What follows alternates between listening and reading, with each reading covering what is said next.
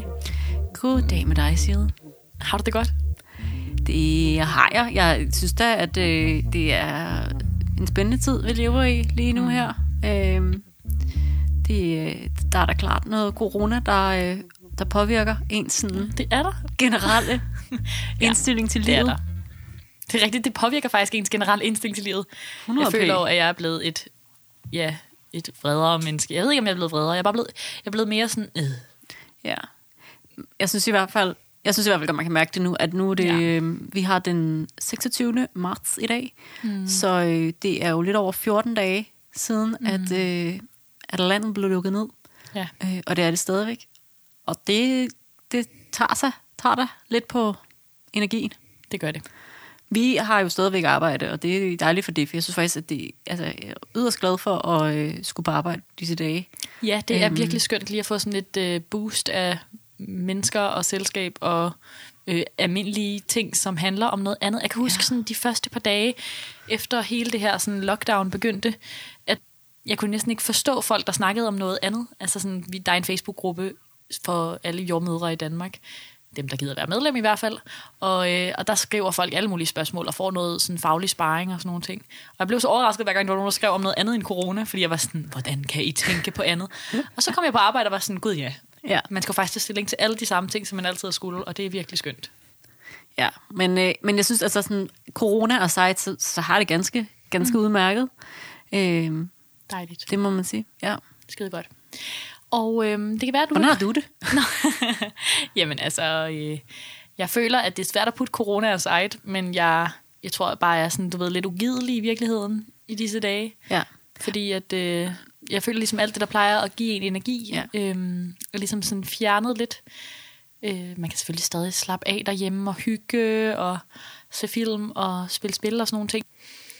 Jeg tror bare, jeg plejer at være rigtig meget sammen med mennesker og Ja. venner og familie, og det, det kan man ikke, og det er bare træls. Ja, og man er helt enig. Jeg kunne ikke, jeg kunne ikke være meget mere enig. Det er, det er virkelig det der med sådan ens, eller det er i hvert fald det, der for mig fylder rigtig meget lige nu, det er, at jeg savner alle mine ja. mennesker og alle mine nære relationer. Ja. Øhm, så det glæder jeg mig til på en eller, et eller andet tidspunkt kommer retur. Præcis. Man opdager jo alle de ting, man har sat pris på. Det gør man.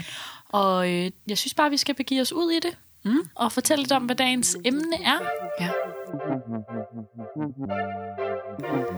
Og hvad er dagens... Ej, vi skal snakke...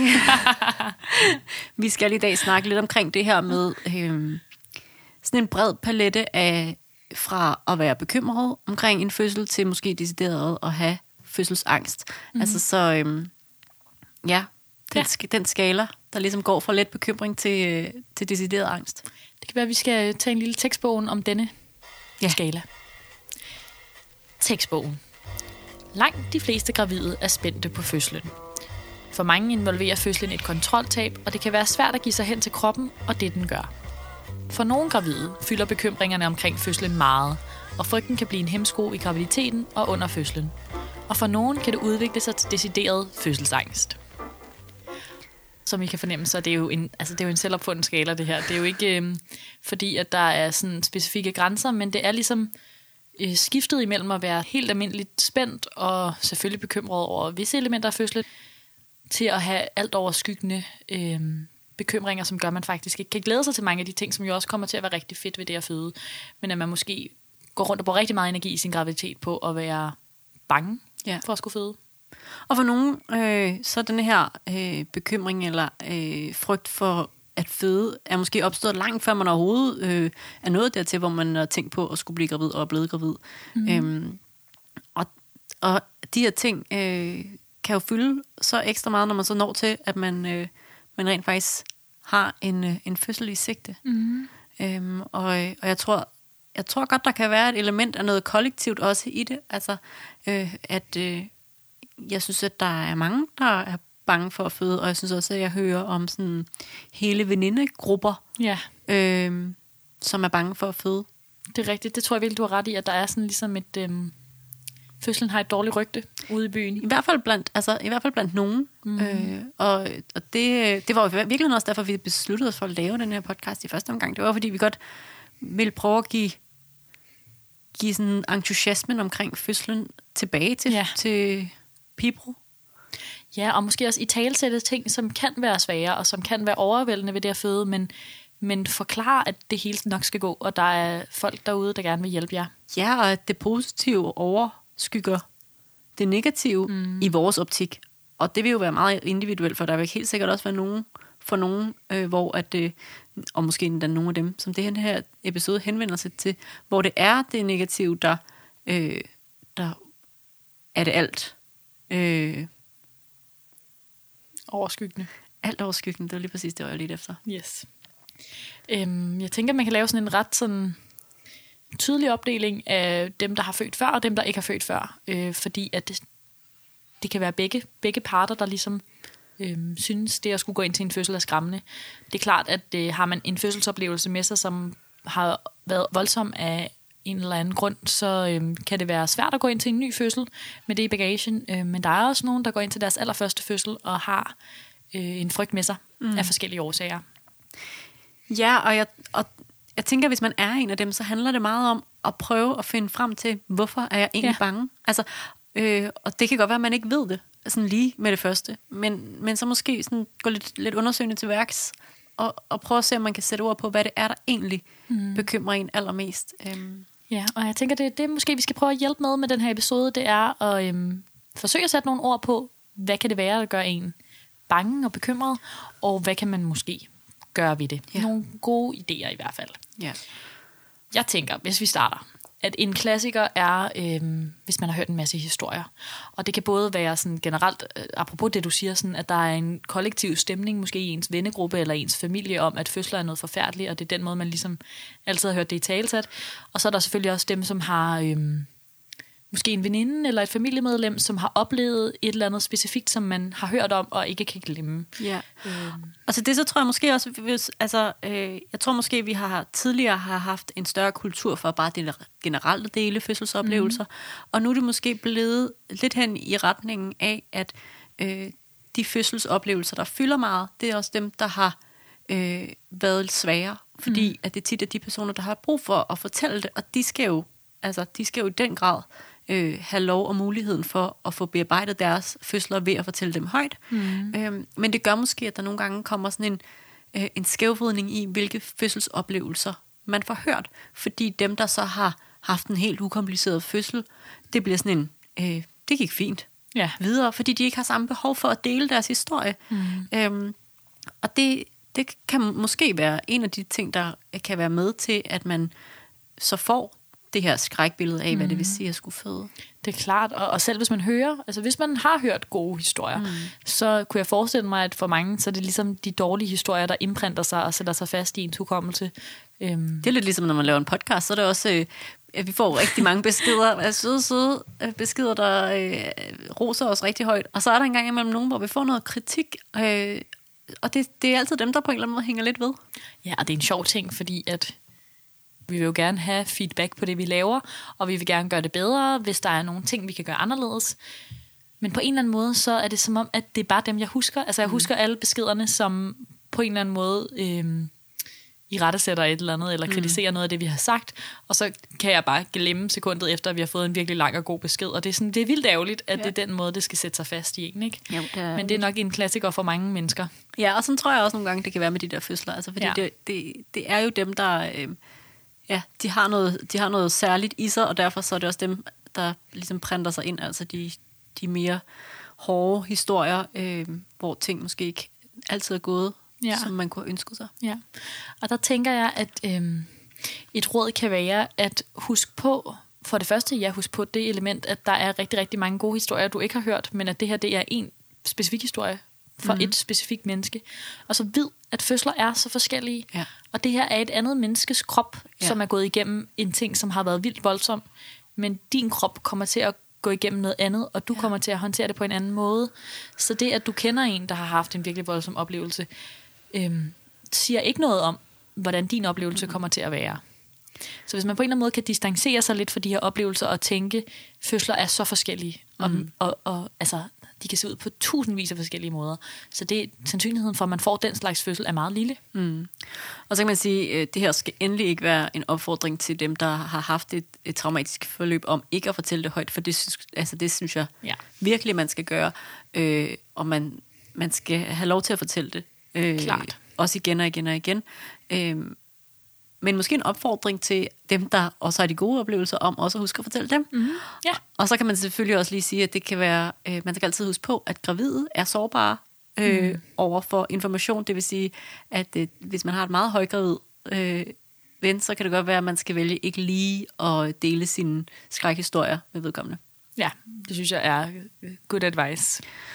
Øhm, men ja, det, det kan helt klart fylde meget, øh, også fordi, at det, øh, det er jo ukendt land, det der med at skulle gå ind mm. til en fødsel, og man ved jo af god grund ikke, hvordan man reagerer.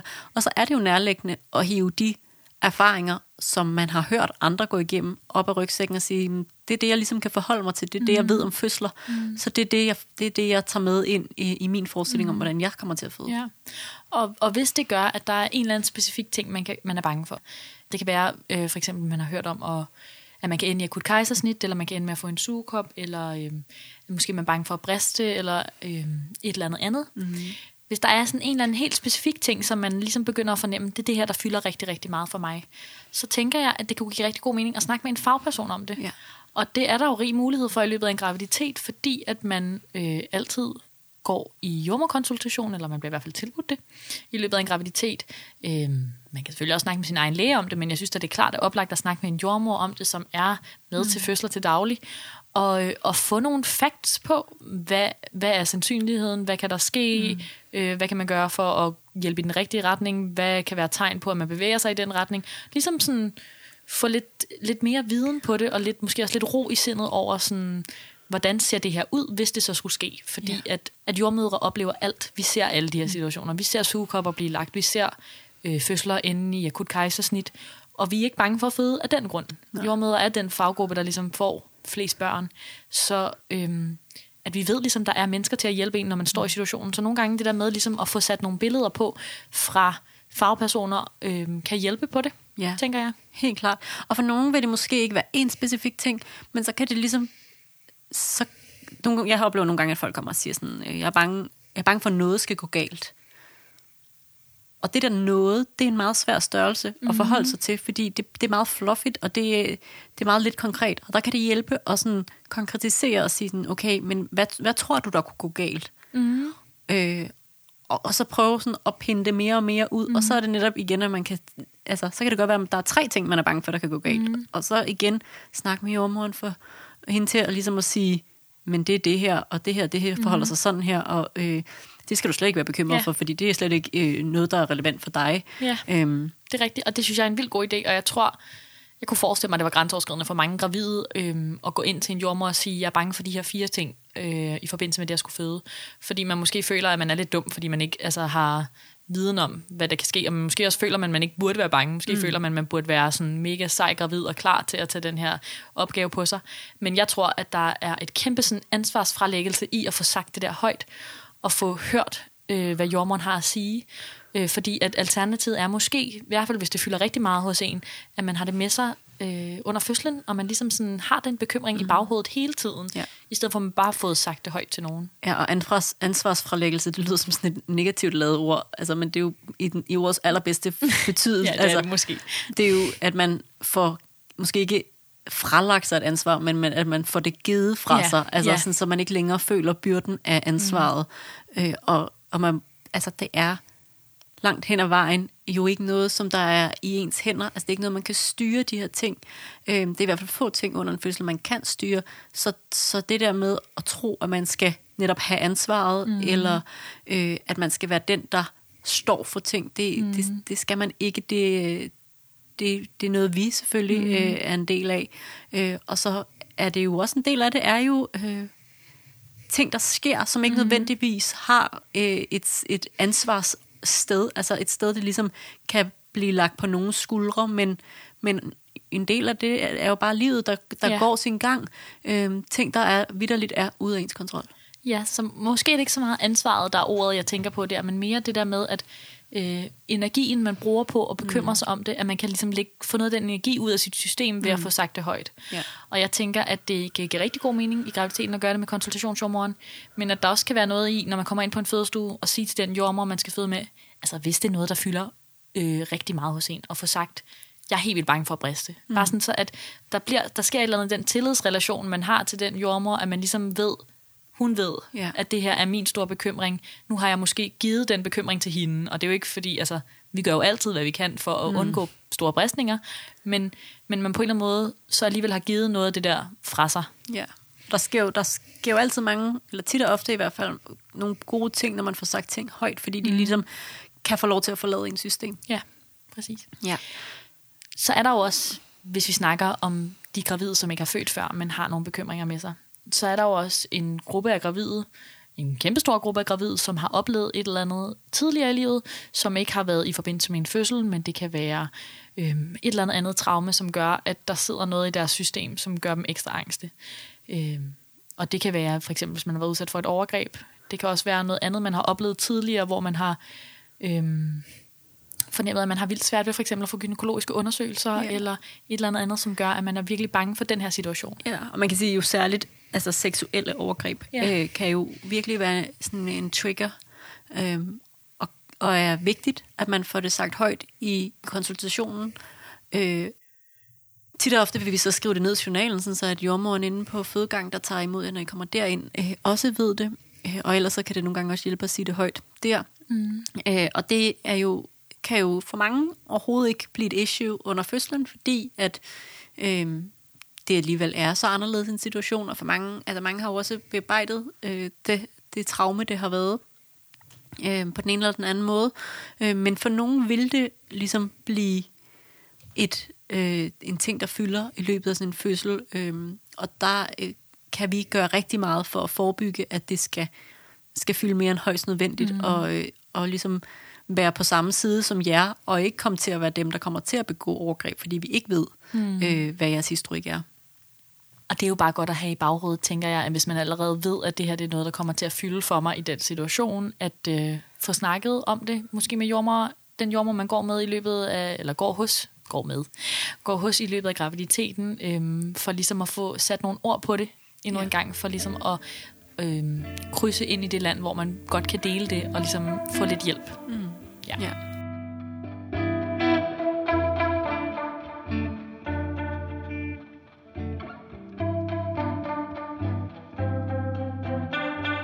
Så tænker jeg, at vi måske skal videre til at snakke om de gravide, som har født før, og som har noget med sig fra den første fødselsoplevelse, eller anden, eller hvad det har mm. været, øh, for en nummerfødsel, som gør, at øh, de går ind til en ny fødsel med måske angst. Ja. Og når man har født før, så er der der er forskellige ting, der ligesom kan, kan være udslagsgivende i forhold til, øh, om man, man føler, at, øh, at fødslen ender i, i måske endda et, et traume. Mm. Øh, og vi har forsøgt at dele lidt ind øh, i, nogle, i, hvad vi i hvert fald ser af, af, eller oplever af fødsler, øh, som kan være potentielt traumatiserende. Øh, og, øh, og et af, af de den type fødsler, som, som nogle gange kan være traumatiserende, det er de der meget lange forløb.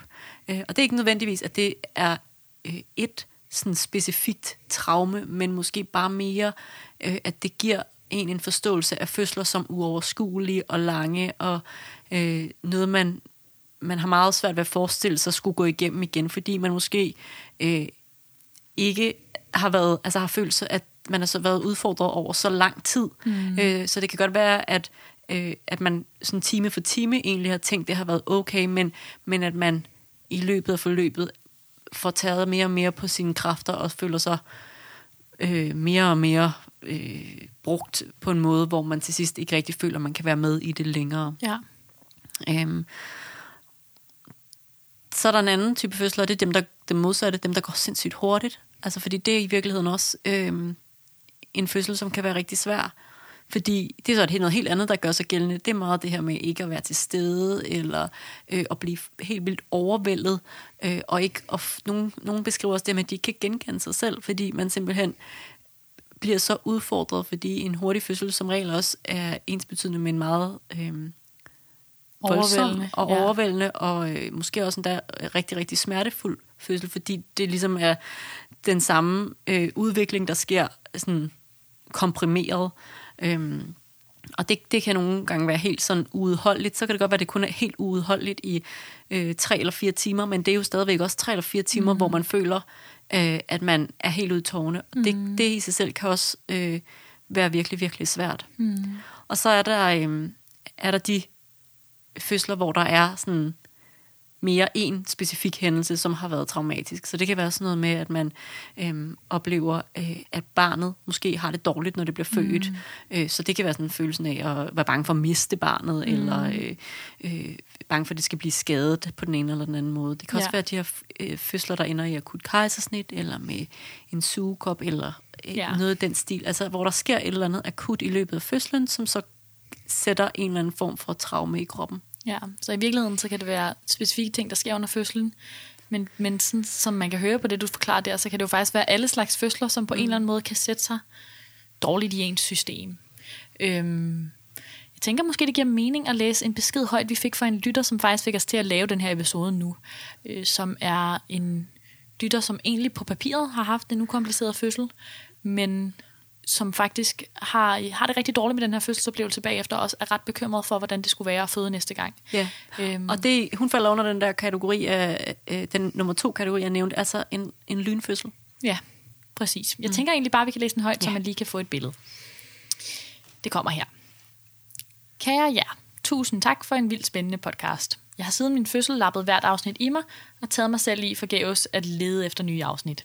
Jeg ved slet ikke, hvordan man gør, og om I hovedet har tid og lyst til at hjælpe mig, men sagen er den, at min fødsel spørger i mig, og jeg kan faktisk få det helt skidt fysisk, hvis jeg tænker for meget over, hvordan det var. Jeg kunne derfor virkelig godt tænke mig at høre jeres mening og råd om fødslen.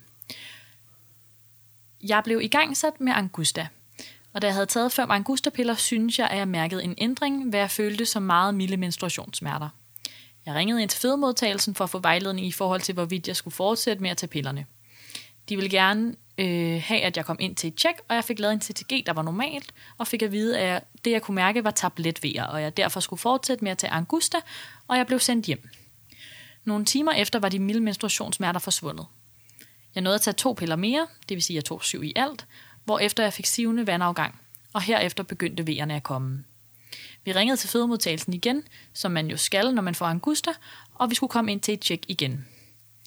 Halvanden time efter vandafgang blev- jeg tjekket, og jeg havde nu hyppige kontraktioner med en minuts varighed, og jeg var 3 cm åben. Jeg kom herefter på fødestue og blev forsøgt smertedækket med lattergas, men det fungerede ikke, da jeg blev ved med at smide masken fra mig under vejerne. Jeg havde en oplevelse af, at vejerne nærmest kom lige efter hinanden, og jeg aldrig fik en pause til at sunde mig og gøre mig klar til næste V. Der er dog aldrig blevet brugt ordet V-storm, selvom jeg umiddelbart tænker, at det næsten må være det, jeg havde. Jeg forsvandt ind i mig selv. En følelse af, at jeg mentalt forlod rummet, mistede al kontrol og vred mig i sengen af smerte. Jeg ville sådan ønske, at min jordmor havde kaldt mig til virkelighed, taget mig i hænderne, kigget mig i øjnene og havde trukket vejret sammen med mig. Været i det hele sammen med mig. Min jordmor sagde, at hun ville gå ud og udskrive et armbånd til mig og indstille mig til en epiduralblokade, da hun kunne se, at jeg havde mange smerter. Da hun kom retur med armbåndet og ville tjekke mig indvendigt, var jeg blevet 9 cm åben. Det var tre timer efter vandafgang og V-start. Og jeg fik derfor beskeden, du får ikke en epidural, men i stedet en baby. Og det var godt nyt, for nu var smertehelvedet snart over. Så fra vandafgang og V-start til min søn var ude, gik der 4 timer og 10 minutter. Min søn havde brug for CPAP efter fødslen, og min moderkage ville ikke løsne sig i starten, men det lykkedes dog efter 45 minutter. Bortset fra det gik det hele jo sm- som smurt, og udefra virker det helt perfekt og ukompliceret. Alligevel får jeg kvalme og en knude i halsen, når jeg i dag, et halvt år efter fødslen, tænker på episoden. Det føles samtidig forkert. Der er jo så mange kvinder, der har en masse komplikationer under fødslen og har nogle vildt grimme oplevelser med akutte operationer, kæmpe blodtab, vejer i flere døgn og slemme bristninger. Jeg hørte for første gang i jeres afsnit om overstimulation af livmoderen med Angusta, og jeg har sådan tænkt siden, om det må var det, der skete for mig. Eller om jeg bare er en af de kvinder, der føder hurtigt. Hvad tænker I? Ved efterfødselssamtalen sagde min jordmor, hun mente, jeg bare var en af dem, der fødte hurtigt, men vi snakkede dog slet ikke om muligheden for overstimulation. Der er lang tid til, vi ønsker at få barn nummer to, men den fødsel, fødsel fylder allerede meget for mig. Jeg har hørt, at man siger, at man kan halvere tiden ved anden fødsel, og jeg synes jo nærmest ikke, at jeg kan nå ind på hospitalet i så fald. Og en hjemmefødsel er ikke en mulighed for mig nu, hvor moderkagen sad, og jeg mistede blod. Så en lille bøn til jer. Det vil være fantastisk, hvis I vil hjælpe med at belyse, at en hurtig fødsel ikke altid er en nem fødsel. Det giver typisk sig selv, at lange fødsler er hårde og trættende samt, når der opstår komplikationer. Men der er bare så mange mennesker, som tror, det er ren idyll at føde hurtigt. Jeg har ikke talt på, hvor mange gange folk har vil fortælle mig, at jeg skulle være glad for, at jeg ikke havde VR i x antal timer. Jeg skulle bare vide, og hvor var det skønt for mig, at det var hurtigt overstået. Hvor ville det dog hjælpe på bearbejdelsen af fødslen, hvis ens omgivelser havde forståelse for ens oplevelse, og man ikke skulle kæmpe med at føle sig forkert, fordi man ikke bare selv havde syntes, det var skide skønt, at det var hurtigt overstået. Og en sidste ting, har I nogle gode råd til, hvordan man forbereder sig på en lynfødsel, så man undgår at forsvinde? Og har I gode råd til at få bearbejdet sin fødsel? Jeg har som sagt været til efterfødselssamtale. Det, øh, det er en lang besked, men også en vigtig besked, synes vi. Og, øh, og et meget godt billede på, hvordan en fødsel kan opleves traumatisk. Og også det her med, at, øh, og det er måske sådan et sådan virkelig vigtig ting at vide, at det er ikke altid det, der på papiret er traumatisk, mm. øh, er traumatisk i virkeligheden, og som hende her, det er ikke altid det, der på papiret er øh, ukompliceret, øh, ikke nødvendigvis også kan være traumatisk. Altså fordi, at det er altså... Øh, det, det er nogle gange de her fødsler, hvor tingene bare går sindssygt stærkt, som, øh, som også kan være dem, der er helt vildt overvældende. Og så kan man nogle gange godt have det modsatte oplevelse, at måske er der, sker der nogle indgreb, og måske ender man i et akut kejsersnit, men har egentlig følelsen af, at man var med hele vejen, og, mm. øh, og at det hele gav god mening, og mm. øh, at man måske har følt sig hørt og set ja. igennem det hele, og derfor ikke har nogen traumer med sig. Så det er simpelthen for at sige, at man kan ikke ud fra... Øh sådan et referat af fødslen, og hvad der skete, hvornår, fortælle, om det var en fødsel, der føles voldsom og traumatiserende eller ej. For der vil være dem, som den lytter, som på papiret har en normal fødsel, og som har en meget voldsom oplevelse af det, og så vil der være dem, som har ved du hvad, jeg gentager faktisk bare, hvad du siger, men har den der helt lange, komplicerede fødsel med mange indgreb, som mm. har en god oplevelse. Så det er måske en opfordring til, både når I møder folk, der har født, og lytte til deres historie, øh, fordi som hun siger, så er det godt nok svært at bearbejde og få placeret det et sted, men også få snakket med sin omgangskreds om det, hvis alle bare møder en med, ej, hvor du heldig. Ja, man, ja, øhm. man skal virkelig passe på, at man negligerer andre folks ja, oplevelse. præcis. Øh, og det samme jo gælder jo den anden vej rundt. Det er jo også, at dem, der måske har haft et hårdt forløb, eller dem, der måske har haft øh, et langt øh, forløb med nogle komplikationer, øh, hvis ikke de får lov til at bare have oplevelsen af, at det var en god fødsel, men hele tiden for at vide, at det var synd for dem, eller sådan noget. det er jo heller ikke fedt. Nej, det er virkelig Så rigtigt. det der med at lytte til, hvad mm. folk har at sige, øh, det, ja. det, det er virkelig vigtigt, når det gælder fødsels. Det er virkelig vigtigt. Og så tænker jeg også, at det er vigtigt at mærke efter med sig selv. Altså den der følelse af, sådan, det er okay at synes, at det har været voldsomt. Mm. Også selvom, at det på papiret øh, har været en det, folk vil kalde en nem og hurtig fødsel. Mm. Så det er ikke det samme som, det har været en nem oplevelse. Det kan godt have været en rigtig, rigtig svær oplevelse. Og, øh, og give det plads, og sådan måske også give det plads i en ny graviditet, sådan så at man får, får den hjælp, man skal have. Ja.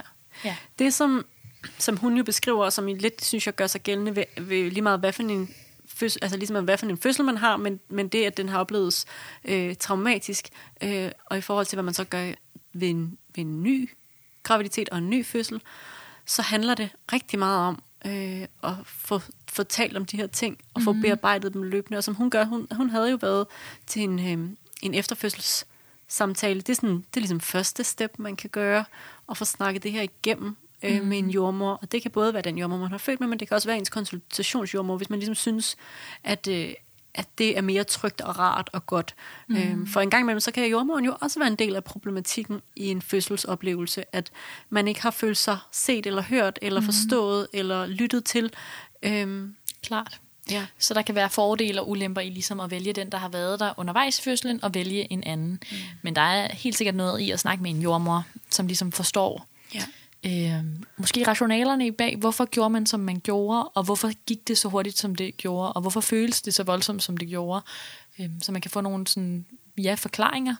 Ja, og så vigtigt øh, at få sagt de her ting højt, altså det hun siger med, øh, måske er jeg blevet overstimuleret, øh, måske havde jeg ved storm, få spurgt ind til dem, så hvis man har en eller anden meget sådan specifik ting, som rumsterer i ens hoved, mm. så er det vigtigt at få, få, få spurgt om det. Ja, fordi det var jo en af de ting, hun gerne ville have, at vi ligesom forholdt os til, og vi sagde til hende, øh, vi tror ikke, at du er blevet overstimuleret. Mm-hmm. Øh, det, det, ud fra det, hun beskriver, og det er jo svært, fordi vi kan ikke se det, det fulde forløb, men ud fra det, hun beskriver, så lyder det som om, at, øh, at jordmøderne har gjort øh, de rette ting. Mm. Øh, så hun er nok bare en af dem, der føder hurtigt, og så kan det godt være, at hun så har født lige det hurtigere, fordi hun så har fået de her piller, som har hjulpet fødslen på vej. Øhm, og der var hun allerede sådan meget, da, hun, da vi ligesom havde skrevet det til hende, sådan det, det var rart for hende at få mm. at vide, og det var ligesom en ting, der havde rumsteret, og nu kunne hun lægge den fra sig. Ja. Øhm, så det er vigtigt at få, få sagt tingene højt, hvis der er noget, der at, man ikke forstår, hvis der er noget, man ja. tænker sådan, kan vide, hvorfor gjorde jordmoren det, eller kunne det være gjort på en anden måde, eller øhm, ja. Præcis. Det tænker jeg også er et vildt godt råd. Øhm. Og så tænker jeg, at man må tage fat i, når man så ligesom har fået øhm, den forklaring, man nu kan få, så tage fat i, hvad er det for nogle specifikke ting, der gør mig bange. Så hvis man er en af dem, der ligesom har en specifik hændelse med sig, øh, i det her tilfælde er det hændelsen, at det hele går meget hurtigt, og den der følelse af ligesom at forsvinde væk fra sig selv og blive en anden version. Ja. For nogle andre vil det være... Øh, for eksempel følelsen af at øh, føde ens barn og blive overrasket over, at det er blot og ikke trækker vejret lige med det samme, øh, hvilket jo egentlig er mange børn, der bliver født, der har det sådan. Men hvis man ikke er forberedt på det, kan det være en virkelig voldsom oplevelse. Ja. Og selv hvis man ved det, kan det føles voldsomt at se det. Og øh, for nogen kan det være følelsen af, at, eller oplevelsen af at have blødt efter fødslen. Ja, for der kan opstå sådan nogle akutte altså ja. situationer, hvor der sker nogle ting, øh, og hvor at, øh, at man at tingene måske øh, i ens hoved bliver endnu værre, end de var i virkeligheden. Øh, fordi ens oplevelse af det er meget øh, akut, og det alt er jo individuelt. Og nogle gange kan vi også opleve, at man som jordmor står og tænker, øh, ja, du blødt, blødt lige lidt rigeligt, men ikke noget øh, mere end, øh, end hvad vi kan klare, og øh, så stoppede blødningen jo, mm. og så var alt fint. Men man som øh, fødende kan ligge og være bange for at dø af blodtab. Mm. Øhm, og hvor vi som jordmøder tænker sådan, der, der var min bekymring overhovedet ikke. Men hvis den er der i, i jer, hvis I har været bange for, at I var ved at dø, for eksempel. Mm. Øhm, det har jeg faktisk haft. Jeg har haft en, en, en samtale med en for nylig, hvor at, øh, øh at, øh, at hun, hun blødte, men øh, det, gik, det gik stille og roligt, og, øh, og det var ikke, det var ikke i, i jordmorens, altså mit hoved, en super akut situation, men men hun havde fornemmelsen af, at hun måske var ved at dø, og aldrig mm. ville se sit barn igen. Mm. Og det er jo vildt vigtigt at få i tale sat den mm. form for historie, og, øh, og ikke fordi jeg så skal sige, om du var overhovedet ikke ved ved at bløde, så det kan du ikke tillade dig at være bange for, men, men lige så meget for, at man får sagt tingene højt, mm. øh, sådan så man har øh, et, et godt grundlag og ligesom gå videre i ja. sin fortælling om sin fødsel. Ja, for jeg, jeg tænker, der kan være to elementer i det der. Der kan være, øhm, selvfølgelig, jeg kan godt forstå, at når man ligger der, og øh, der sker jo det i mange akutte situationer på en fødestue, at vi kalder hjælp til stuen.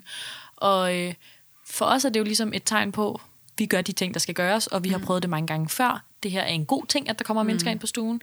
Men øh, ligger man der som fødende, eller er man pårørende, kan det opleves som, det her det må være sindssygt farligt, der kommer en masse mennesker ind på stuen. Ja. Og man ved jo ikke, at de prøver det tit og ofte, og står i den her situation øh, meget. Så for nogen, tænker jeg, det at man får i talsat det, det gør, at man ligesom finder ud af, Gud, måske var det her ikke livsfar, der var tale om. Mm. Og det kan være en hjælp. Øhm, men selv hvis det ikke er det, der ligesom er målet med at få i talsat, så kan der også være noget i, at man får sat ord på, hvad er frygten til mm. den kommende fødsel. Yeah. Så hvis frygten er, øh, jeg dør af det her, eller mm. mit barn dør af det her, så... Øhm, det er jo virkelig sat på spidsen. Det kan også være andre ting, men mm. hvis det er det, der er frygten, en af de to ting, så kan det jo hjælpe den jordmor, der kommer til at være med en der, med at sige, jeres barn har det godt. Mm. Jeres barn har det godt. At få understreget de her ting. Yeah. Og sådan, hvis man skulle komme i en ny akut situation, hvis man for eksempel skulle bløde igen, så kan man som jordmor sige, nu bløder du mere, end du skal. Yeah. Nu kommer der mennesker på stuen. Det er ikke livsfar, der taler om, yeah. men vi er nødt til at få det til at stoppe. Yeah. Så hjælpe os med at, at ligesom, øh, ikke, altså tale væk fra den frygt, man har, mm. som ligesom er kernen af frygten. Ja, og også det her med, at, øh, at nogle gange kan det også hjælpe at få at vide, jamen, når du har blødt tidligere, ved et tidligere forløb, så har vi visse foranstaltninger, vi tager mm. os inden, så vi faktisk prøver allerede, øh, før du overhovedet når at begynde at bløde, og se om vi kan give noget ekstra medicin, som hjælper din krop med øh, ikke at bløde så meget efter fødslen. Mm. Så det der med også at vide, at vi, vi har også nogle ting, vi gør øh, for, for at hjælpe til, at man mm. ikke lander i samme akut situation, som man måske mm. har været i ved en tidligere. Ja. Så både følelsen af, at øh, dem, der ligesom hjælper en, ved, hvad ens frygt er, eller ens bekymring er, og så også, at man omvendt får den viden fra dem af, altså fra os som fagpersonale, hvad vi gør for at undgå det Mhm. igen. Fordi at, øh, ja, det er et godt eksempel. Har man for eksempel blødt under en tidligere fødsel, så gør vi nogle ting anderledes. Så Ja. giver vi noget, øh, vi lægger et drop klar, og man har også noget medicin klar på stuen, som man ikke vil have ellers. Mm. Så på den måde, så har vi jo, det er jo virkelig en af de fordele, der er ved at have en voldsom fødselsoplevelse bag sig og gå ind til en ny fødsel, det er, at vi tit faktisk måske har mere en specifik øh, bekymring, som vi ved, den her skal vi arbejde med, og, eller en øh, specifik situation, der er øh, opstået under den første fødsel, som vi skal prøve at undgå. Så vi Ja. har ligesom en, en viden med Lige os. præcis, og I har også en viden øh, med jer. Altså, det, det plejer jeg meget at, at tage udgangspunkt i at sige sådan, du, du har nu nogle ting, du ved ved dig selv, og derfor så kan du forberede dig meget bedre på denne her fødsel, end du kunne på den første, fordi den før, ens første fødsel, der øh, forbereder man sig ligesom bredt. Mm. Øh, man går til fødselsforberedelse måske, og man øh, får en masse information omkring, hvordan fødsler er helt generelt. Men der er jo ingen, der ved, hvordan, hvad det er for en fødsel, man er på vej ud i. Hvor at ikke at øh, ens fødsler er heller aldrig ens, øh, selvom det er den samme person, der føder, men man ved jo alligevel lidt omkring, mm. hvad er man for en type fødende. Mm. Det vil sige, er man for eksempel sådan en, som vores lytter, der skrev til os, som føder rigtig hurtigt, så, så har man muligheden for øh, at gøre visse forberedelser der. Mm. Øh, og som hun, hun spørger jo også ind til, sådan, hvad, hvad kunne hun gøre? Og det kan jo for eksempel være sådan noget som at snakke med jordmoren i konsultationen omkring øh, at få det skrevet ned i en journal, sådan mm. så at den jordmor, der, der skal føde med en næste gang, ved, øh, at man er en, der føder hurtigt. For så har jordmoren jo netop mulighed for øh, at gå over til øh, den fødende og sidde og kigge hende i ansigtet og gøre alle de ting, som hun jo i virkeligheden mm. beskriver, og hun havde ønsket, at jordmoren havde gjort. Lige præcis. og det er jo et helt, jo et helt andet udgangspunkt. Mm, og man kan også for eksempel, hvis vi igen tager udgangspunkt i den besked, få en anderledes plan end andre fødende om, hvornår man kommer ind på hospitalet. Altså Ja. ja. nogle gange så inviterer vi ind tidligere, hvis man er født hurtigt før. Øhm, bare også for trygheds skyld. Mm. Og det samme kan jo gælde, altså det samme gælder tit, hvis man for eksempel er ind i et akut kejsersnit, og øh, så har man været måske i tvivl om, hvorvidt man har lyst og og mod på at prøve at kaste sig ud i en ny vaginal fødsel. Øhm, og der kan man bruge det her til at sige sådan, Nå, men hvis nu du kommer ind og føder, og alt øh, går fremad, og tingene udvikler sig, som de skal, øh, så giver det rigtig god mening at føde, men så kan man lave visse ting sådan, at hvis, hvis nu tingene begynder at ligne det tidligere forløb, eller hvis mm. der er, øh, er nogle, opstår nogle komplikationer undervejs, at man måske er hurtigere til at omlægge til et kejsersnit, end man ellers ville have været. Mm, Fordi klart. det ligesom er en del af den, den aftale, mm. man laver inden forud for fødslen. Ja, så jeg tænker, der er meget i at øh, måske få lagt en plan omkring fødslen med personalet. Det kan være øh, bare en plan, man selv skriver ned og tager med på et stykke papir. Det kan også være en plan, man ligger med jordmoren i konsultation med nogle specifikke ting, man skal gøre under sin fødsel. Øhm, men så tænker jeg også, der er en del i det at øh, vende ind mod sig selv og lige overveje, hvad kan jeg gøre for at hjælpe mig selv, hvor at jeg tænker, for eksempel for hende, der har skrevet til os, hun siger det her med, at hun vil ønske, at jordmoren havde siddet og holdt hendes ansigt i hænderne og trukket vejret med hende. At det ved hun, okay, det vil jeg gerne have. At så kan det være, at det er nemmere for hende at sige under mm. næste fødsel, sige, kom herhen og træk vejret med mig, eller sige det til hendes partner, fordi øhm, at hun nu også har en forståelse for, hvad det faktisk betyder at, at bære den fødselsoplevelse med sig, hvor ja. man ikke fik det sagt. Og det må vi jo også sige, der kan jo også godt være nogle af de her traumer, som øh, opstår, ikke nødvendigvis på grund af jordmoren, men, men fordi man heller ikke har øh, haft det bedste samarbejde, eller fordi at man i hvert fald ikke har følt sig Ja. hørt, eller øh, Ja, så det er ligesom et andet element i det. Der er alle de hændelser, der kan ske under en fødsel, den specifikke måde, man kan føde på, som kan gøre, at man får et eller andet med sig. Og så er der dem, som måske har oplevet noget i samspillet med jordmoren, som har været ubehageligt, eller samspillet med andet personale. Ja, eller som bare, ja, altså, og tingene behøver ikke nød- nødvendigvis have været ubehagelige, men det kan jo også bare være, at man ikke har følt, at man har fået den hjælp, som ja. Man egentlig havde brug for. Øh, så det kan jo godt være, at man synes, jordmoren var sød, og øh, øh, at, øh, at hun gjorde øh, måske sit bedste, tænkte man, mm. men at man stadig ikke har følt, at man har fået den nødvendige hjælp. Ja, det er rigtigt, og det er jo faktisk det er ret interessant, hvordan den fødselsoplevelse ville have været, hvis der havde været en jordmor, der havde trukket vejret med hende alle vejerne. Og, øhm, og man må jo sige, sådan er det med jordmødre, vi er alle sammen forskellige, og vi har øhm, nogle forskellige oplevelser med os fra tidligere. Vi, vi gør jo alt, hvad vi kan for at give den bedste fødselsoplevelse, og jeg tænker, at hun har også gjort noget, den her jordmor. Hun har jo tænkt, den her fødende er 3 cm, førstegangsfødende har meget ondt det er oplagt med en epiduralblokade. Det kunne jeg også sagtens tænke selv. Ja. Øhm, og, øh, og det er vildt svært nu. Altså det er jo svært for os, fordi at alle fødsler er så forskellige, at hjælpe de fødende på den helt perfekte måde. Og der har man måske en viden med sig som fødende med, hvordan har jeg brug for hjælp. Mm. Og der vil jeg bare virkelig opfordre til, at man sådan får det sagt højt. Selvom ja. det er sindssygt grænseoverskridende at bede om noget, øh, især hvis det er øh, i forhold til kontakten, altså Ja, ja, at bede om en bestemt måde at blive hjulpet igennem vejerne, så øh, er det en gave for den jordmor, at hun ikke skal øh, bruge så meget energi på at tune sig ind på den fødende, men ligesom få hjælpen til at finde ud af, hvad har det her par eller den her fødende brug for. Og jeg tror faktisk netop, at det, som du siger der, er, øh, er hovedet på sømmet, er, at man skal tænke sådan, jordmoren bliver også hjulpet af, at I mm-hmm. siger tingene højt. Altså, så vi tænker ikke, vi ser ikke vredt til jer eller noget som helst. Vi tænker bare sådan, det, det var dog dejligt, at jeg så nu ved, hvad, hvad dine behov er, fordi det, det gør det da meget lettere for mig øh, at på en eller anden måde efterleve dem. Øh, så så det, det, tror jeg, øh, det tror jeg, man skal se, se den vej rundt som en positiv ting, og ikke som en kritik af jordmoren, eller at det præcis. ja, for meget at bede om, eller sådan mm-hmm. noget i den stil. Og der må man jo også sige, at, øhm, at jordmødre er et andet, jeg tænker, det er et andet slags møde med sundhedspersonale, end det man øh, vanligt oplever. Altså, der er forskel på, hvis man har... Øh, man skal op til sin egen læge, og man har et udslæt, som lægen skal kigge på, og man skal have en recept på et eller andet medicin, versus at være i, øhm, i fødsel og have en jordmor hos sig i 8 eller 12 timer, hvor at selvfølgelig skal vi gøre nogle bestemte handlinger i forhold til fødslen, men rigtig meget af det er jo også omsorg og tryghed og øhm, støtte, mm. og der må man sige, at det bare... Øh, det er okay at bede om nogle ting, og det er okay at hjælpe jordmoren til at gøre det på den rigtige måde, fordi det, det er en anderledes, øh, et anderledes samspil, end de samspil, man er med til normalt. Ja. Det, det synes jeg er smukt sagt.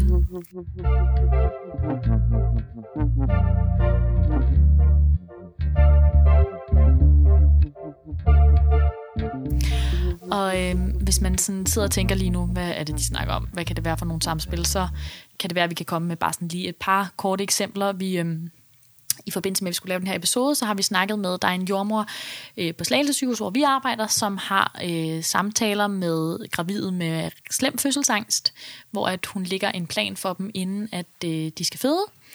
Øh, så de allerede i graviditeten har en plan med sig. Og øh, så tænkte vi, det var det ganske oplagt at snakke med hende. Og hun kom med nogle eksempler på, hvad det her sådan, samspil kunne, hvad der kunne være problematikker i samspillet. Og øh, et klassisk eksempel, sagde hun, er, hvis jordmoren sidder og skriver journal ind på fødestuen, og kigger meget på computeren. Øhm, og det kan fra jordmorens synsvinkel være et tegn på, at man ligesom er til stede, og man er til rådighed, alt det, der skal bruges, men at man ligesom ikke kræver noget. Man skal ikke smalltalke, man skal ikke, øh, man skal ikke underholde jordmoren, hun sidder og skriver journal, og så kan man ligesom bede hende, altså hun er jo til stede, så man kan ligesom bede hende om det, man har brug for. Hvor at det som fødende kan føles som om, at der er noget andet, der er vigtigere, eller at, øh, at man ikke øh, er interessant, eller man ikke må forstyrre. Mm. Så man på den måde kan man komme til at aflæse øh, situationerne på to helt forskellige måder, hvilket er virkelig ærgerligt. Ja. Og et andet eksempel, hun gav, som jeg også virkelig tænkte var meget interessant, det var en jordmor, som siger, øh, jeg, går, jeg går lige ud i 10 minutter, så kommer jeg tilbage, og så i stedet er væk i 20-30 minutter. Og det kan der være mange grunde til. Det kan være, at der lige er en kollega, der skal have hjælp til et eller andet. Det kan være, at man satte kaffe over, og så virkede kaffemaskinen ikke, og så skulle man lige ned i den anden ende og sætte kaffe over. Øhm, og det kan være, at man som jordmor her tænker, at det her øh, par klarer det rigtig godt ind på fødestuen, ellers vil man jo ikke være gået ud. Og, øh, og det er okay, mens man som fødende inde på stuen kan synes, at de 20 minutter ekstra er virkelig lang tid, og det er måske i virkeligheden nærmest et tillidsbrud, fordi man jo havde et, et tidspunkt og et holdepunkt. Mm. Så det er bare for at sige, at det kan være sådan nogle helt små ting, som på en eller anden måde kan, øhm, kan skabe en utryghed i samspillet imellem jordmor og fødende. Og det, øhm, Og det er i hvert fald her, hvor det bare er vigtigt, at man øh, får sagt det højt igen, eller for, måske, altså det kan være, man kan undre sig højt. Altså det er en mm. måde at gøre det på, så man kan få spurgt ind til sådan, øh, du, du sagde, du ville komme tilbage inden, efter 10 minutter, og nu er der gået en, en halv time. Øh, det gør mig utryg, eller øh, var der, en, var der en særlig grund til det, sådan så man får svar på de her mm. spørgsmål? Øhm, eller det der med, hvis man har en, en jordmor, som sidder meget ved computeren, og man i virkeligheden har brug for, at hun sidder over ved en, mm. så, så sig, øh, øh, jeg, jeg kunne vildt godt bruge dig herover, mm. eller øh, øh, er, er det meget vigtigt, at du sidder ved computeren lige nu, eller har du mulighed for at være mm. øh, ved mig? Fordi det vil stort set altid være muligt for mm. jordmoren øh, at gå, gå over og være... Øh, hjælpe med at trække vejret, Præcis. eller øh, holde i hånden, eller hvad det lige er, der er behov for mm. i det øjeblik. Og nogle gange er det måske også, fordi vi skal jo også skrive journal, men nogle gange er det også det at have viden om, jeg må gerne afbryde. Mm. Altså fordi, jeg tænker i hvert fald, når, når jeg sidder på en fødestue og skriver journal, at, at så må de gerne afbryde, når de har brug for det, men, mm. men der er også rigtig mange, der ikke har brug for en hele Ja. ja. tiden. Og der kan man passende lige få, få skrevet lidt i fem minutter, og så sætte sig over i fem minutter Mm. og snakke med dem, og så lige skrive et par minutter igen. Og det kan sagtens fungere fint, hvis man som fødende ved, at man gerne må forstyrre, eller at man Ja. gerne må kræve den opmærksomhed, fordi jordmoren er der faktisk for os at hjælpe en. Ja. Så øhm, jeg tænker, hvis man begynder at føle, at der er sådan en eller anden utryghed af den art inde på en mm. stue, og det her, det ligger jo også rigtig meget op til, hvis det er det, man har haft, den følelse, man har haft, når man har født tidligere, ja. og man har den med sig igen af en følelse af, at man er bange for ikke at blive hørt af jordmoren. Mm. Så prøv at lægge nogle strategier for sådan, hvordan kunne jeg gøre det? Kunne jeg sådan spørge lidt undrende? Øh, og hvis jeg synes, det er meget grænseoverskridende, så kan det være, at man kan få den, man har med sig til fødslen, ens partner eller en fødselshjælper til at gøre det for en. Mm. Hvis man selv synes, det er helt vildt svært, så, øhm, så få noget hjælp derfra. Ja. Yes.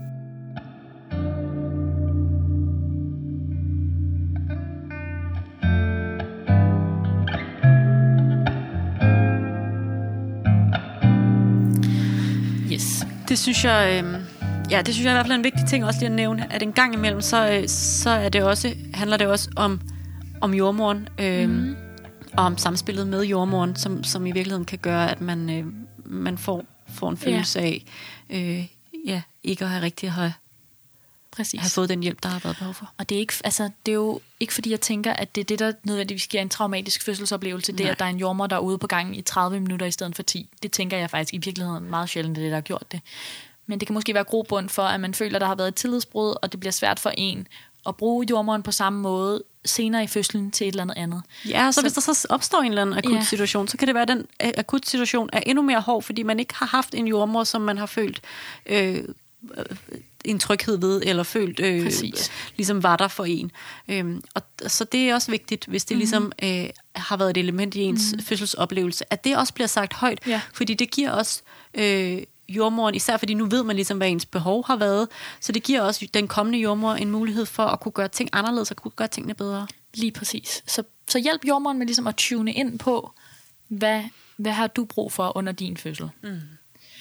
Øhm, så tænker jeg lige en sidste ting nu, hvor vi snakker om øhm, ting, man kan have med sig fra en tidligere fødsel, når man går ind til en ny fødsel. Det er øhm, sådan en nederlagsfølelse af, at man ikke var god til at føde. Ja. Og det, øh, jeg møder for eksempel tit gravide, der siger, at de var dårlige til at presse. Mm. Øhm, det kan være gravide, der siger, at de var dårlige til at håndtere vejerne. Øhm, sidste gang de fødte. Det kan være, egentlig være mange forskellige elementer i fødslen, Ja. som de synes har været svært. Og det tror jeg også lidt er en, igen er sådan en, øh, des, desværre også sådan lidt en samfundstidsting. Øh, jeg føler, at det, det er øh, en problematik, vi ligesom har med os for tiden med ikke at være tilstrækkelige, mm. øh, og ikke at føle os gode nok. Og det kommer også til nogle gange at give udslag i fødslerne. Ja, og der vil jeg bare sige, at sådan, jeg føler aldrig, at jeg har oplevet en fødende, der, Der, var findes ikke dårlige fødende. Nej, præcis. Det er det. Jeg tænker, at der findes øh, tusind forskellige fødselsoplevelser, og nogle gange kan det være sværere at presse, hvis man for eksempel har en epiduralblokade, der øh, tager noget af pressefornemmelsen fra en, eller hvis... Øh, Barnet står skævt i bækkenet, eller, altså der kan være så mange grunde til det, men ja. man kan ikke være dårlig til at føde. Man, kan, man får bare øh, forskellige fødsler, og så skal man på en eller anden måde finde ud af, hvordan man bedst kommer igennem mm. det. Men det er aldrig fordi, at man øh, ikke har kunne finde ud af det, eller Nej. At man ikke har været god nok til at føde. Mm. Aldrig, aldrig, aldrig. lige præcis.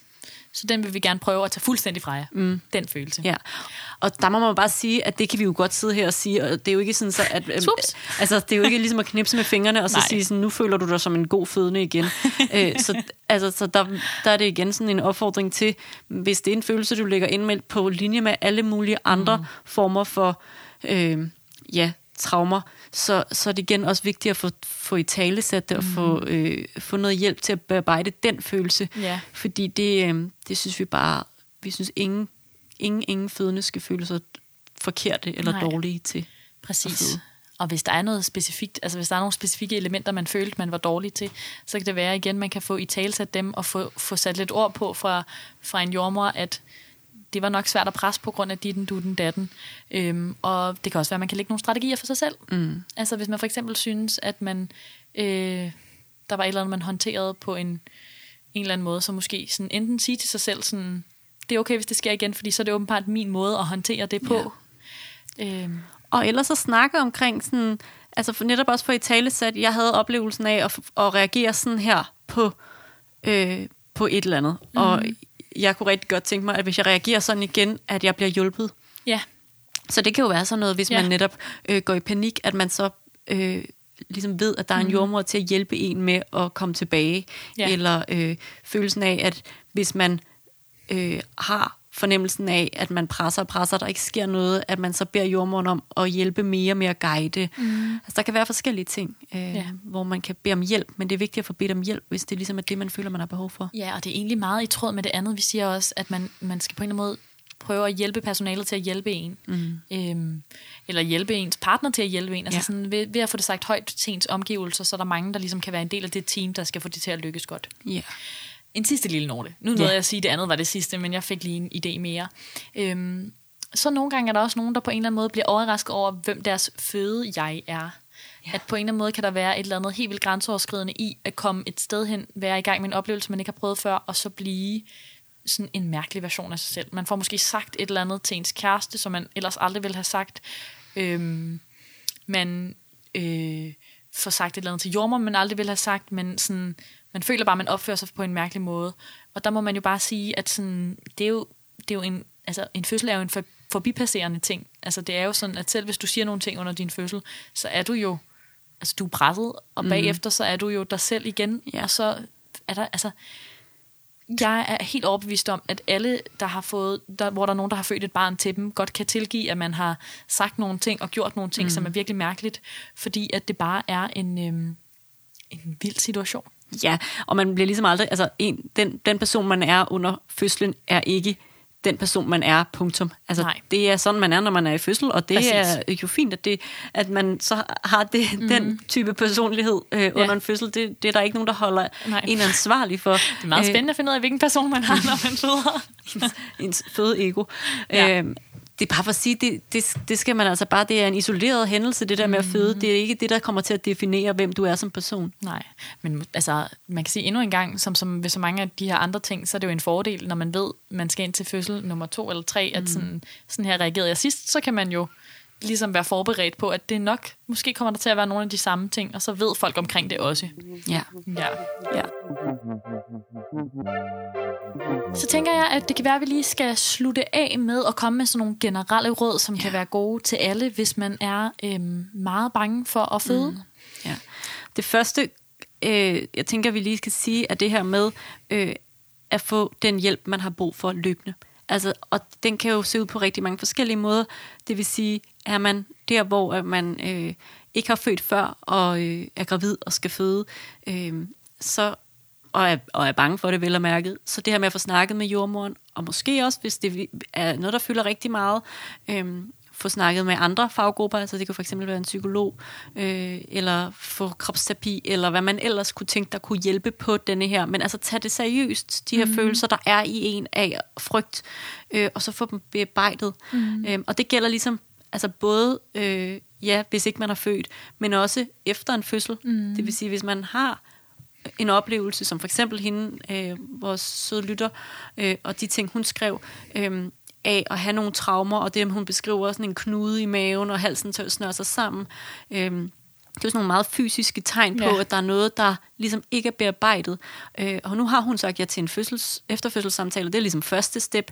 Men så kan det godt være, at hun vil have gavn af også at øh, netop få noget terapi af en eller anden form. Mm. Og om ikke andet, så er det sådan noget som øh, ved en kommende fødsel, øh, øh, i en ny graviditet, netop igen giver mening at snakke med jordmoren om. Ja. Øh, og måske også altså, få lavet en decideret fødeplan, og det, Ja. det kan både laves øh, med jordmoren. Øh, hos os har vi så en speciel jordmor, som gør øh, den slags. Øh, så det er også sådan noget, man kan høre, om der er mulighed for at blive henvist til, hvis, hvis det ja. ligesom er et tilbud på hospitalet. Ja, og har man ikke behov for at blive henvist, eller har man ikke muligheden, så kan man også lave en plan med den jordmor, man går hos mm. normalt. Ja. Men det er ligesom det her med at få nogle helt specifikke øhm, idéer om præcis, hvad der skal ske, at det kan hjælpe en, og det kan være, især hvis man har en specifik hændelse, eller en specifik ting, som man er meget bekymret for, få det skrevet ned, og få mm. det skrevet ind i journalen, Ja. øh, eller på et stykke papir, som man afleverer til den jordmor, man møder, når man skal føde, for ligesom at, øh, at få nogle spilleregler på en eller anden måde, som, som øh, kan være noget af det kontrol, man ligesom kan føle, man har under den her fødsel. Ja, og så man lægger nogle rammer ned for, hvad man ligesom føler, man kan være med til mm. i en kommende fødsel, og hvordan vi bedst som jordmøder hjælper en igennem en kommende Lige præcis. fødsel. Og bruge den viden, man har fra sin sidste fødsel, aktivt Ja. øh, i forbindelse med en ny fødsel. Ja, og så tænker jeg, at det er vigtigt lige at nævne, at øh, den fødeplan skal ikke være alt for stram. Ja. At der kan være nogle, det skal ligesom ikke være en liste med ting, der skal gå i opfyldelse, og hvis der er noget af det, der ikke lykkes, så bliver det et nederlag, fordi så mister den ligesom lidt øh, sin gavn. Jeg tænker, at det, som fødeplanen mest skal gøre, det er at oprise en form for stemning, eller en... Øh, en retning, som ens Ja, fødsel måske præcis. gerne skal tage. Og det kan Lige både præcis. være, øh, jeg har, jeg vil vildt gerne, øh, det er der mange, der sådan kommer med, jeg har øh, et stort ønske om at føde i vand, øh, mm. eller øh, jeg ved, at jeg rigtig gerne vil have en epiduralblokade, for jeg vil gerne undgå så meget smerte, som jeg overhovedet mm. kan. Øhm, så kan det være en god idé, ligesom at få, netop få sagt det højt, og Ja. måske få skrevet det ned, sådan så at man som jordmor også ved, hvilken retning vi ligesom Præcis. arbejder i. Øh, og så tænker jeg også, det kan være på et mere sådan personligt plan, at man kan skrive, jeg har brug for meget information. Mm. Øh, jeg kunne godt tænke mig, at, øh, at få forklaret, hver gang der skal ske et eller andet, eller øh, jeg kunne godt tænke mig, at øh, hvis, hvis man for eksempel ved, at man har en meget stor bekymring for, hvordan ens barn kommer til at have det under fødslen, Mhm. at jeg har brug for, at jordmoren fortæller mig, at barnet har det godt, og siger til, hvis der er nogen som helst bekymringer i en art. Og jeg tænker meget, at det her vil ske, øh, altså det vil jordmøder gøre automatisk, men at nogle gange kan der være et eller andet i at have fået i talsat, at det her det er et behov, der er særligt vigtigt Ja. for mig. Og så vil der omvendt være nogen, der har det modsatte behov, som er, øh, jeg har brug for øh, stillhed, mm. og at der er ro på stuen.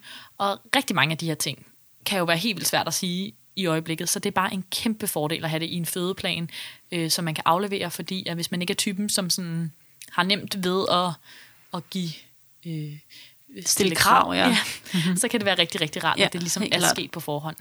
Helt klart. Så, øh, så har vi jo været inde omkring det her meget, men virkelig vigtigt igen at understrege, at prøve at få sagt de ting, I har brug for. Mm. Altså få for, for, ligesom bedt om den hjælp, I har brug for. Lige præcis. Ja. Skide godt.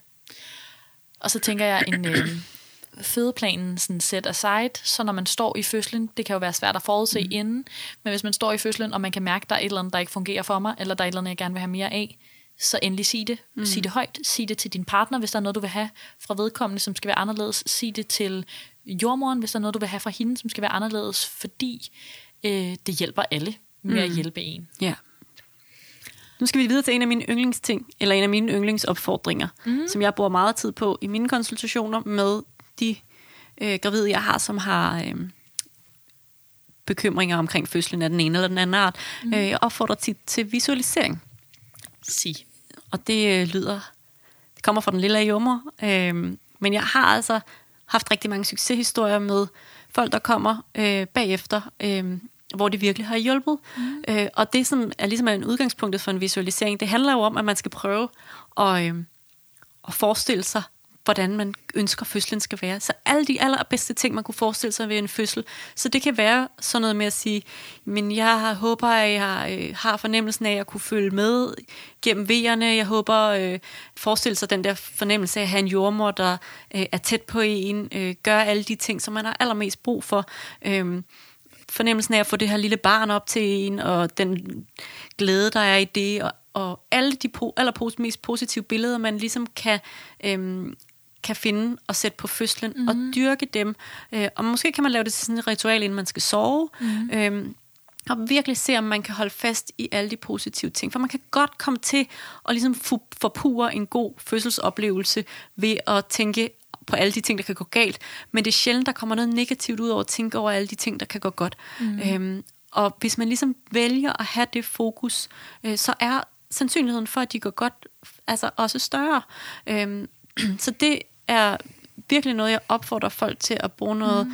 øh, energi på. Jeg havde, jeg havde en oplevelse med en, det var faktisk, mens jeg var studerende, så det er ved at være noget tid siden, men øh, en, øh, en gravid, som jeg har fulgt øh, gennem hele graviditeten, og hun havde hele vejen igennem været bange for at føde. Hun havde en mor, der havde haft rigtig svært ved at føde, og havde haft en meget kompliceret øh, fødsler, og en søster, der havde haft nogle meget komplicerede fødsler, så det var ligesom hendes...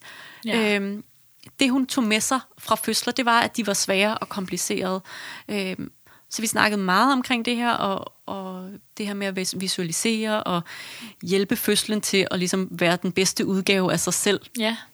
Og, øh, og så kom hun, så mødte jeg hende på barselsgangen øh, på et senere tidspunkt. Mm-hmm. Og, og hendes busk, det hun sagde var bare sådan, tænk at jeg har brugt ni måneder på at være bekymret for at føde. For Ja. det var hele var gået så fint, og alt var gået som det skulle. Ja. Øhm, og, og der kan man nogle gange sige, det her med at bekymre sig på forhånd, mm. det, er ikke, det er ikke fordi, at det, altså, det fører sjældent særlig meget godt med sig. Mm. Det er ret interessant, og øhm, jeg tror, jeg har tit tænkt visualisering som en god idé, især under øhm, fødslen og vejerne, og ligesom have det her billede af for eksempel barnet, der kommer op på brystet af en. Mm. Men jeg kan virkelig godt se din pointe med også at bruge det i løbet af graviditeten, fordi sidder man derhjemme og er slet ikke i fødsel, og man ligger bare på sin sofa og ser film, og lige pludselig tænker man, shit mand, hvis jeg ender i akut kejsersnit, eller Ja. shit, hvis jeg skal have lagt en sugekop. Der er intet, du kan gøre der. Mm. Sådan, du er slet ikke i nærheden af denne Nej. situation. Der er intet, der indikerer, at det kommer til at ske. Det er virkelig meget energi, man bruger Ja. på det, uden at det er nødvendigt. Hvor at hvis man ligger og tænker, jeg får mit barn op på brystet, eller sådan, jeg kommer til at kunne mærke min livmor trække sig sammen. Hvis man kommer til at tænke på alle de her ting, som man måske synes er spændende og dejlige, Ja. så, øhm, så kan det blive sådan en glædesting for en, faktisk. Ja, og så sådan bare sådan en lille, lille sjov ting, det er, at, øh, at jeg, øh, jeg har altid opfordret til det her med visual- visualisering, og jeg ved ikke rigtig, hvorfor jeg har det, men det har jeg altid tænkt gav god mening. Og så fortalte min mor mig her forleden, at hun øh, visualiserede øh, hver aften, inden hun skulle sove, øh, da hun var gravid med mig. Så måske er det der, det kommer fra. Det er meget lille, det der, Fred. Ingen nu bliver det meget lille. Så er det godt, du har, jeg har dig til ligesom at lige at bringe mig Hun tilbage ned på jorden. hun ville få et barn, der ville visualisere. og bam, så skete det. Jeg føler mig en lille smule mobbet nu. Nej, undskyld. Nej, jeg synes, det er en rigtig god idé. Ej, jeg synes faktisk, det er en vild god idé. Og jeg synes, det er en helt vildt god idé faktisk også at tænke over det her i løbet af graviditeten. Tænke på alle de dejlige ting. Ja. Øhm, I takt med det, mm. eller sådan i øh, tråd med det, så tænker jeg, at vi kan øh, foreslå post-it-øvelsen, som er en del af sådan det faste øh, øh, fødselsforberedelseskoncept på slagelse. Og jeg er faktisk lidt i tvivl. Måske har vi nævnt den en enkelt gang før, men så kommer den igen. Det tror jeg, vi har. Ja. Men vi kører med den igen. Vi Ja. kan lide den. Øvelsen går som følger, at man øh, tager to post-its. Det kan også være noget papir, der ikke kan klæbe. Og så øh, skriver man på den ene post-it det, som man frygter allermest ved den fødsel, man står foran. Og det her det er altså både, hvis man er den, der skal føde. Det kan også godt være en rigtig god idé som partner, eller hvis man skal være med til en fødsel øh, som fødselshjælper, at lave den her øvelse. Skriv ned på den ene post-it, hvad frygter du allermest ved den her fødsel? og tag lidt tid til det, og så skriv på den anden post-it, hvad glæder du dig allermest til? Hvad bliver det allerbedste ved det her? Og når man så sidder med de to post så skal man simpelthen krølle den sammen med det, som man frygter allermest, smide den i skraldespanden, eller i ilden, hvis man har en pejs derhjemme eller et eller andet. Ja, det var episk. Ja, det kunne være rigtig episk. Øh, så skal man skrive det på et stort stykke papir. og så ligesom prøv at lægge det fra dig og tænk sådan, hvis der skulle ske et eller andet akut eller voldsomt, så er man et sted, hvor der er folk, der kan hjælpe en. Mm. Og så er der nogen, der skal klare det her sammen med dig, så du ikke er alene i det. Mm. Øhm, og så prøv at fokusere i stedet på alt det gode, som du kan tænke på lige nu, og som kommer til at ske, og som, øhm, som i virkeligheden måske er det, der vil give en god energi. Ja. Ja. Husk den gode post-it. Husk den op på køleskabet. Ja. Eller et eller andet sted. Put den i rammen. Whatever. Yes. Og så som en sidste ting her, efter alle de gode råd, så tænker jeg måske, det er relevant lige at lave en lille anbefaling. Øhm, det er måske ikke helt i tråd med at tænke på det bedste ved fødslen, øh, og måske er det heller ikke relevant for alle de lyttere, som er gravide lige nu. Men øhm, er man en af dem, som tidligere har haft en voldsom fødselsoplevelse, så øh, kan det være, at man har lyst til at høre nogle andre historier. Øh, måske finde noget, man kan spejle sig i. Og i så fald, så er der to podcaster, der har lavet øh, en podcast, der hedder Eftervejer, mm. som handler om traumatiske fødselsforløb. Øhm, der er en del episoder efterhånden, og vi har faktisk også en aftale med Ida og Ida, som laver podcasten, om at vi skal gæste den og lave en episode med dem snart, og det glæder vi os mega meget til. Øhm, men bare lige for at gentage, så er du gravid lige nu, så skal du måske lige overveje en ekstra gang, om det er den rette podcast for dig. Øh, fordi det er som sagt udelukkende historier om voldsomme fødsels- og efterfødselsforløb. Så øh, måske det er ikke helt det rigtige tidspunkt at lytte med, men det er en spændende podcast, og øh, man kan måske gemme historierne til en anden tid. Øh, men det var bare lige en lille anbefaling. Så det var lidt om det. Det var vores øh, episode for i dag. Vi mangler en, øh, en brevsprække. We do, we do. Og vi har fået en besked. Nu skal jeg lige finde den frem. Den lyder som følger. Oplever I som jordmødre, at andengangsfødende er nemmere at føde med, fordi de har prøvet det hele før, kender deres krop og ligesom er mere bevidste, bevidste om, hvad der skal ske? Jeg er med på, at alle fødsler er forskellige, men jeg kan mærke, at jeg allerede har en helt anden ro på til næste gang, jeg skal føde. Ja. Ja. Det er sådan, ja, det, det synes jeg er vildt interessant spørgsmål. Og også øhm, noget, hvor man må sige sådan, ja. Ja. Altså i skrovetræk, fordi det er jo så det, øh, og det, det tænker jeg også giver meget god mening i forhold til denne her episode. Men som udgangspunkt, så øh, føler er der sådan en klar forståelse af, at angangsfødende er lettere at føde med. Altså tingene går hurtigere, mm. øh, de har, har en eller anden helt anden forståelse af, hvad det vil sige at skulle være i fødsel. Øhm, så tingene går bare mere smooth. Men det er jo klart, at der kan jo være nogle ting, for eksempel som dem, vi har snakket om i dag, som så kan være med til at gøre det en lille smule ikke mere kompliceret nødvendigvis, men i hvert fald, øh, at der er noget arbejde med fra en, øh, der er noget arbejde i det her med at hjælpe dem med at give slip på den tidligere fødselsoplevelse. Ja. Øh, og at det sådan kan gøre, at, øh, at man jo ikke har et re- helt rent læret, man mm. bare går ind til, men at man har nogen, øh, der har en anden oplevelse i bagagen, som selvfølgelig også kan fylde. Mm, det er klart, det afhænger af, hvad den fødsel, man havde første gang, ja. øh, hvordan den var. Ja, man kan sige, har man haft en helt ukompliceret fødsel første gang, så øh, er det da klart. Klart. Øh, tit og ofte en meget lettere opgave anden gang. Og har man haft en kompliceret fødsel, så kan man måske øh, lære af alle mm. de ting, og alle de, øh, hvad hedder det, øh, de måder, man reagerede på, og øh, ja, alt det, vi har snakket om i dag i virkeligheden, også bruge det til en fordel. Og så synes jeg faktisk også, at der er nogle gange, hvor at, øh, at, altså, der kan godt være øh, dem, der har haft måske et langt forløb, øh, som så kommer ind og føder anden gang, hvor det bare går, også selvom det ikke har været, været sådan decideret trauma- traumatisk øh, at føde første gang, men, men bare det, at det har været langt, det gør, at de på en eller anden måde så forventer, at det bliver nok også langt igen, og så går det jo som regel meget hurtigere, og, øh, og så kan de blive sådan helt sådan, gud, mm. tænk at det kunne være så let her at føde mm. anden gang, fordi at de har en historie øh, med sig, der, der måske er, at det er hårdt at føde, mm. og tager lang tid, og mm. bruger en masse kræfter, og så anden gang, så går de bare ind og ja. føder og går ud igen. Så sådan, jeg vil også sige, helt generelt, yes, så er andengangsfødende, det øh, går generelt nemmere end førstegangsfødende, men så må vi jo også sige, at som vi har sagt et par gange, så er alle fødsler meget forskellige. Der er jo også dem, som har et barn, der anden gang de skal føde, stiller sig lidt skævt i bækkenet, eller yeah. et eller andet, som gør, at den fødsel så øh, trækker ud, eller bliver anderledes af en eller anden grund. Så det er jo ikke sådan, at vi kan sige, at det altid vil være nemmere, og det sagde hun jo faktisk, hun skrev jo faktisk også hende lytteren, som øh, hvis besked vi læste op i den her episode, hun skrev også, at hun havde hørt, at øh, tiden blev halveret, mm. og det er altså heller ikke altid det. Så nogle gange er der også nogen, der kommer ind og føler sig lidt snydt, fordi ja. de har hørt rygtet om den gode anden gangs fødsel, og så var det lidt det samme, der skete igen. Men jeg vil sige, det er, altså, det er fortallet, synes jeg, ja. af de andengangsfødsler, som, som på en eller anden måde bliver øh, kompliceret øh, af et eller andet. Altså så især ja. hvis man har født øh, første gang. Man kan sige, der er selvfølgelig noget i det der med, hvis man har fået et kejsersnit første gang, mm. øh, og så skal føde anden gang, så er det jo lidt et andet, mm. en anden øh, situation, vi er i. Men har man født første gang, øh, så har der ligesom været et barn igennem. Øh, kroppen ved, hvad det vil sige at skulle levere. Øh, bækkenbunden har lidt lettere ved at give slip.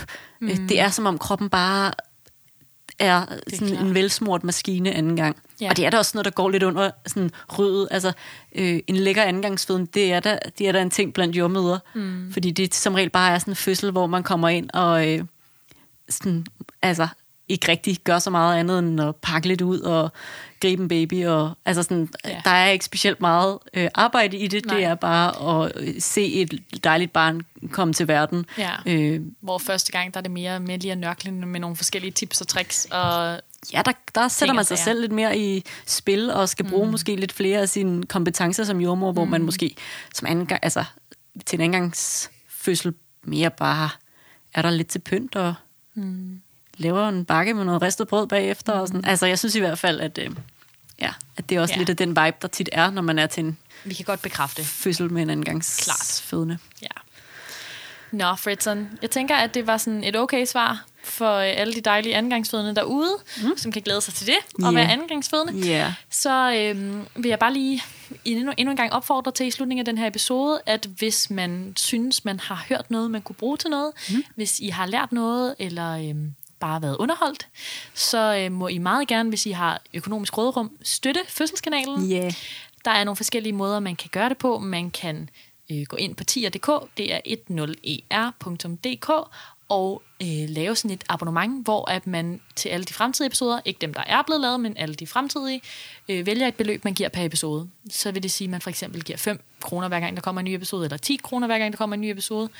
Synes man, det lyder lidt mærkeligt, eller synes man, man har hørt en masse gode episoder tidligere, men også gerne vil betale for, så... Øhm, kan man også sende os nogle penge. Vi har lavet sådan en mobile pay box, hvis man vil sende sådan et indgangsbeløb, som er 9118 DM, øh, hvis man har lyst til at øh, sende os et indgangsbeløb. Og vi er udmærket klar over, at det er selvfølgelig ikke alle, der har mulighed for at øh, sende os penge, men øh, i dette mm, meget... Øh, jeg ved ikke, hvad man skal kalde det overhovedet. Der er jo ikke rigtig nogen økonomi i dette projekt. Altså, der er i hvert fald jo, der er bare kun en øko- økonomi, hvor der går penge ud af vores kontor. Ja, det det. Altså, vi har lige købt Ja. en ny rekorder, blandt andet. Øh, sådan nogle ting. Det, Ja. øh, det er jo sådan noget, man kan hjælpe med at støtte op om, øh, sådan så vi kan holde det her projekt afloat. Lige præcis. Øh, ja. Så stop op og tænk, hvad I eventuelt øh, har mulighed for at støtte med, og så vil det være dejligt. Og så vil det selvfølgelig også altid være skønt, hvis man øh, delte os, gav tippet videre til nogle gode venner, eller øh, gav nogle stjerner inde på iTunes, hvad end man nu har lyst til. Det vil også hjælpe os, Ja. hvis man ikke føler, at man øh, lige har øh, the monies til en donation. Ja. Ja. Så bare det, I kan, det er vi bare rigtig glade for. Yes. Og så tror jeg også bare lige, vi skal sige til alle jer derude, der føder lige nu og øh, er gravide lige nu her under øh, corona-tiderne. Yeah. I er sindssygt seje, og I gør det vildt godt. Jeg er så imponeret over de mennesker, jeg møder på min vej, som bare tager det hele i stiv arm, selvom vi godt er klar over, at det er et vanvittigt tidspunkt at skulle Ja. få et barn på. Altså, det er jo, vi er jo alle sammen en lille smule ængstelige, Ja. øhm, når der er en virus i omløb, og når man så samtidig måske er højgravid, eller bare gravid i det hele taget, og, øh, og har en fødsel foran sig. Altså, det er, det er, øh, det er en udfordrende tid, og det forstår mm. vi vildt godt, men jeg synes virkelig, virkelig, I er seje. Ja, og så er der jo også noget, der er både noget vildt hårdt i at have, altså være gravid eller skulle føde, eller have et nyfødt barn i den her tid, men der er også et eller andet vildt fantastisk i, at man også kan have det fokus måske. Altså mm. man kan lægge noget energi i at tænke over, at man er gravid, og hvor er det dejligt, og at øh, lige om lidt er der et lille barn. Ja, lige præcis. Bliv ved med at nyde jeres graviditeter alt, hvad I kan, og øh, nyde fornemmelsen af baby, der bokser rundt derinde, og, øh, og glæd jer. Glæd jer til at møde det menneske, I har produceret. Ja, lige præcis. Og så tror jeg bare, vi vil sige tak for nu, Tak for nu. vi ses igen en anden gang. Yes. Du lytter til Fødselskanalen. Det er sgu da fedt, med.